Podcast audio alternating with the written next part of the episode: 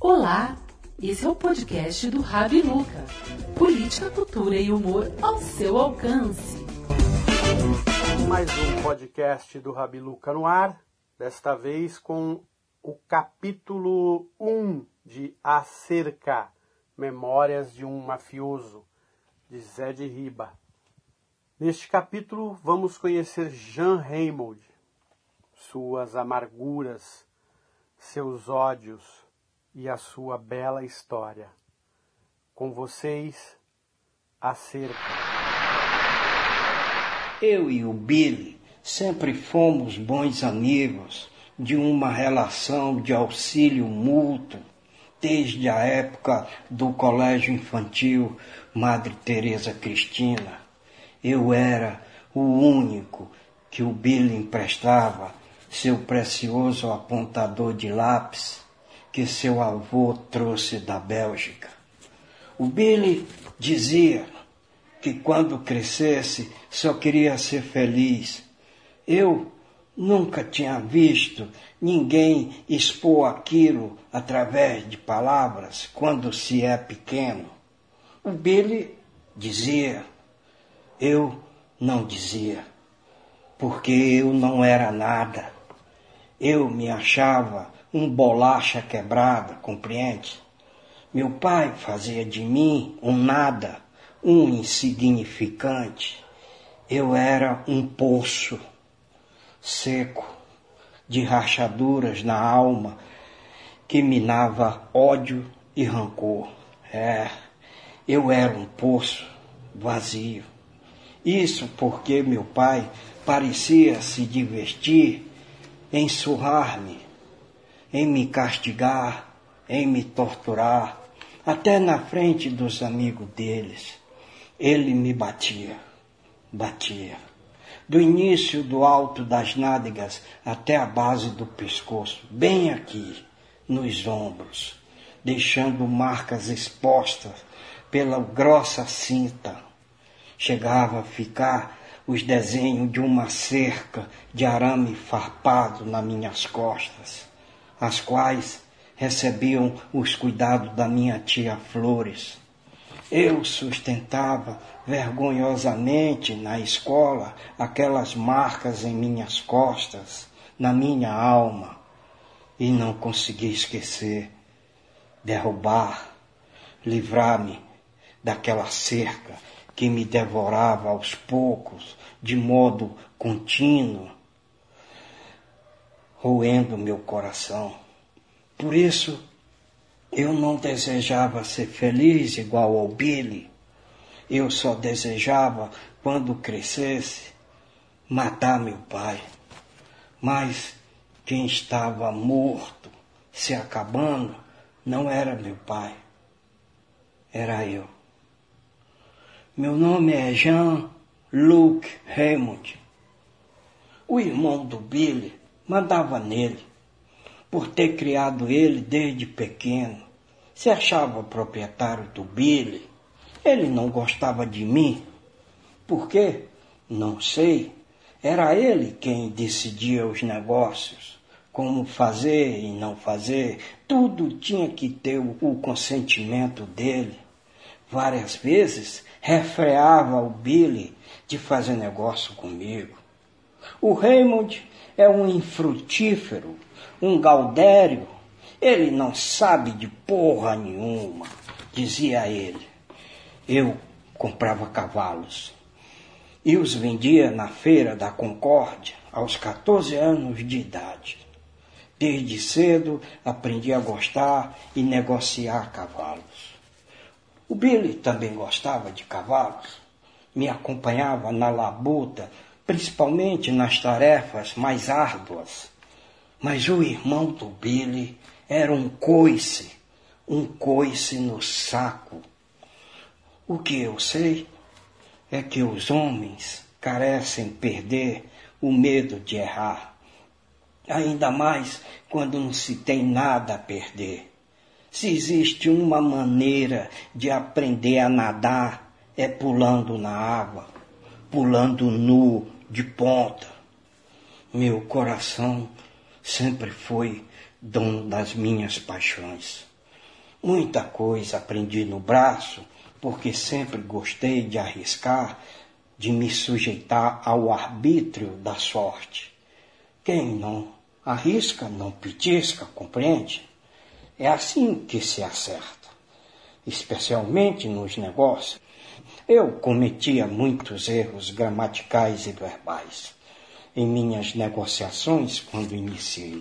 Mas minha tia Flores, que livrou-me das garras do meu pai e me criou desde os dez anos, ensinou-me palavras bonitas, respeitáveis. Eu gostava muito da palavra deslumbrante. Gostava tanto que colocava deslumbrante até onde não cabia. Como, por exemplo, naqueles exagerados ternos floridos do senhor Antônio Bartolomeu Macaúba. Aqueles ternos pareciam cortinas de puteiro. é. Mas me apaixonei pela palavra imprescindível. Era a minha favorita. Andei até tendo uma caída pela inexorável. Eu achava inexorável uma palavra charmosa, uma dama, de uma certa harmonia, pela leveza na forma e no tom. Com ela eu me comportava muito bem, em diferentes contextos, mas não ficou muito tempo no meu coração. Eu gostava mesmo era da imprescindível, e confesso, tinha casos com a deslumbrante. Houve até uma época que a turma da rua de baixo só me tratava de Monsieur imprescindível. É, aquilo me deixava, aliás, me sentia túmido, convencido, um tanto vaidoso e opiniático em determinados assuntos na arte da ladroagem. Aí eu parei de pronunciar. Parei. Sabe por quê? Aquele arrogante filho da puta do Samuel Bento veio tirar sarro na minha cara na frente da Dulce, da minha namorada Dulce. Eu já era um gangster, adolescente, merecia respeito, um homem a caminho da honra. Queria ele me humilhar, mangar da minha pessoa. Daí eu chamei ele pro murro, quebrei o nariz dele depois o Billy até me aconselhou a arranjar uma outra palavra, mas eu gostava mesmo era da imprescindível. Eu sabia até da classificação morfossintática. É, imprescindível para mim era indispensável numa conversa de negócios. Eu me sentia, digamos, digno de consideração, de apreço, por ser um homem também de palavras. Eu morava sozinho numa bela quinta. Minha tia Flores deixou para mim, antes de partir, com problemas no duodeno. Lá eu criava meus cavalos, todos de raça crioulo. O Billy estava sempre por lá. O crioulo é uma raça brasileira originária de sangue andaluz foram introduzidos no continente americano por um aventureiro espanhol chamado de Alvar Nunes Cabeça de Vaca. o cavalo crioulo era um bom cavalo. Tinha um caráter tranquilo, mas às vezes arisco. Sou um pouco parecido com o crioulo. Minha mãe, sempre que podia, me visitava ela não comentava assuntos nenhum relacionado ao meu pai. Ela sabia que eu ficaria irritado. Às vezes dizia palavras confortáveis. Raymond, meu filho, tenho rezado bastante para ele e você, para que essa cerca seja quebrada, meu filho. À noite eu tinha pesadelos. Eram fortes quedas de cavalo. Às vezes eu era um cavalo sendo chicoteado. O alívio vinha em desabafos com o Billy, que me aconselhava: Raymond, não demora, não demora a derrubar essa cerca, Raymond. O Billy até insistia em marcar uma conversa minha com meu pai, mas eu não queria. Não queria conversa. Lembro que nos festejos de Nossa Senhora das Dores, de longe eu vi meu pai numa roda de amigos.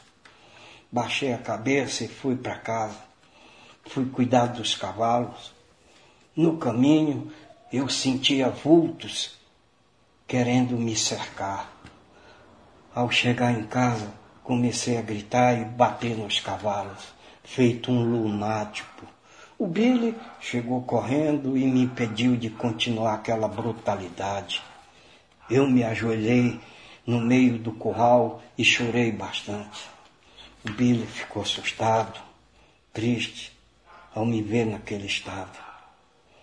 O rancor é um coice na alma é um bicho dentro da gente. Eu não queria encarar. O Billy gostava de ler e contar histórias. Ele dizia que um homem precisa fazer da sua história uma boa história, porque vai servir para outros homens, compreende? Eu mastigava raivosamente a minha história, meus rancores, diariamente mastigavam. Tem uma história que aconteceu comigo e o Billy na adolescência. O Johnson, filho do açougueiro Eleutério, ele nunca gostou do Billy, porque o Billy cortejava as garotas mais papo firme da cidade. A gente tinha 16 anos, nós já fazíamos uns corre como gangster. Esse Johnson numa atitude demoníaca, foi até o túmulo da mãe do Billy com dois amiguinhos, arriar as calças e defecou em cima do túmulo da mãe do Billy. Coisa de herege, não se faz uma coisa daquela. Depois ele foi propalar lá no bar do Dino, para todo mundo rir. Foi. O Billy chorou muito, nós ficamos irados, Dois dias depois, cercamos ele na estrada do Filipinho. Amarramos aquele cabeça de rola doida numa árvore.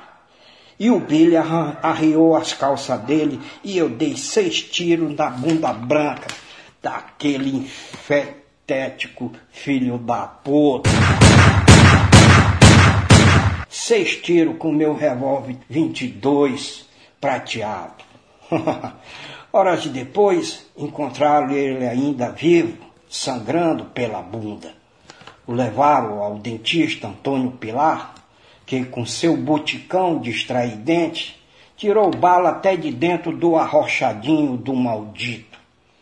Não tinha médico na cidade naquele dia. O dentista Pilar o salvou. Ao se estabelecer, restabelecer, o Johnson foi embora da cidade para sempre. carregando o apelido de bunda furada. É, carregando o apelido de bunda furada. Eu e o Billy pegamos dois anos de cadeia. Oh, não se caga no túmulo de uma mãe. I'll be back. Você ouviu o podcast do Rabi Luca.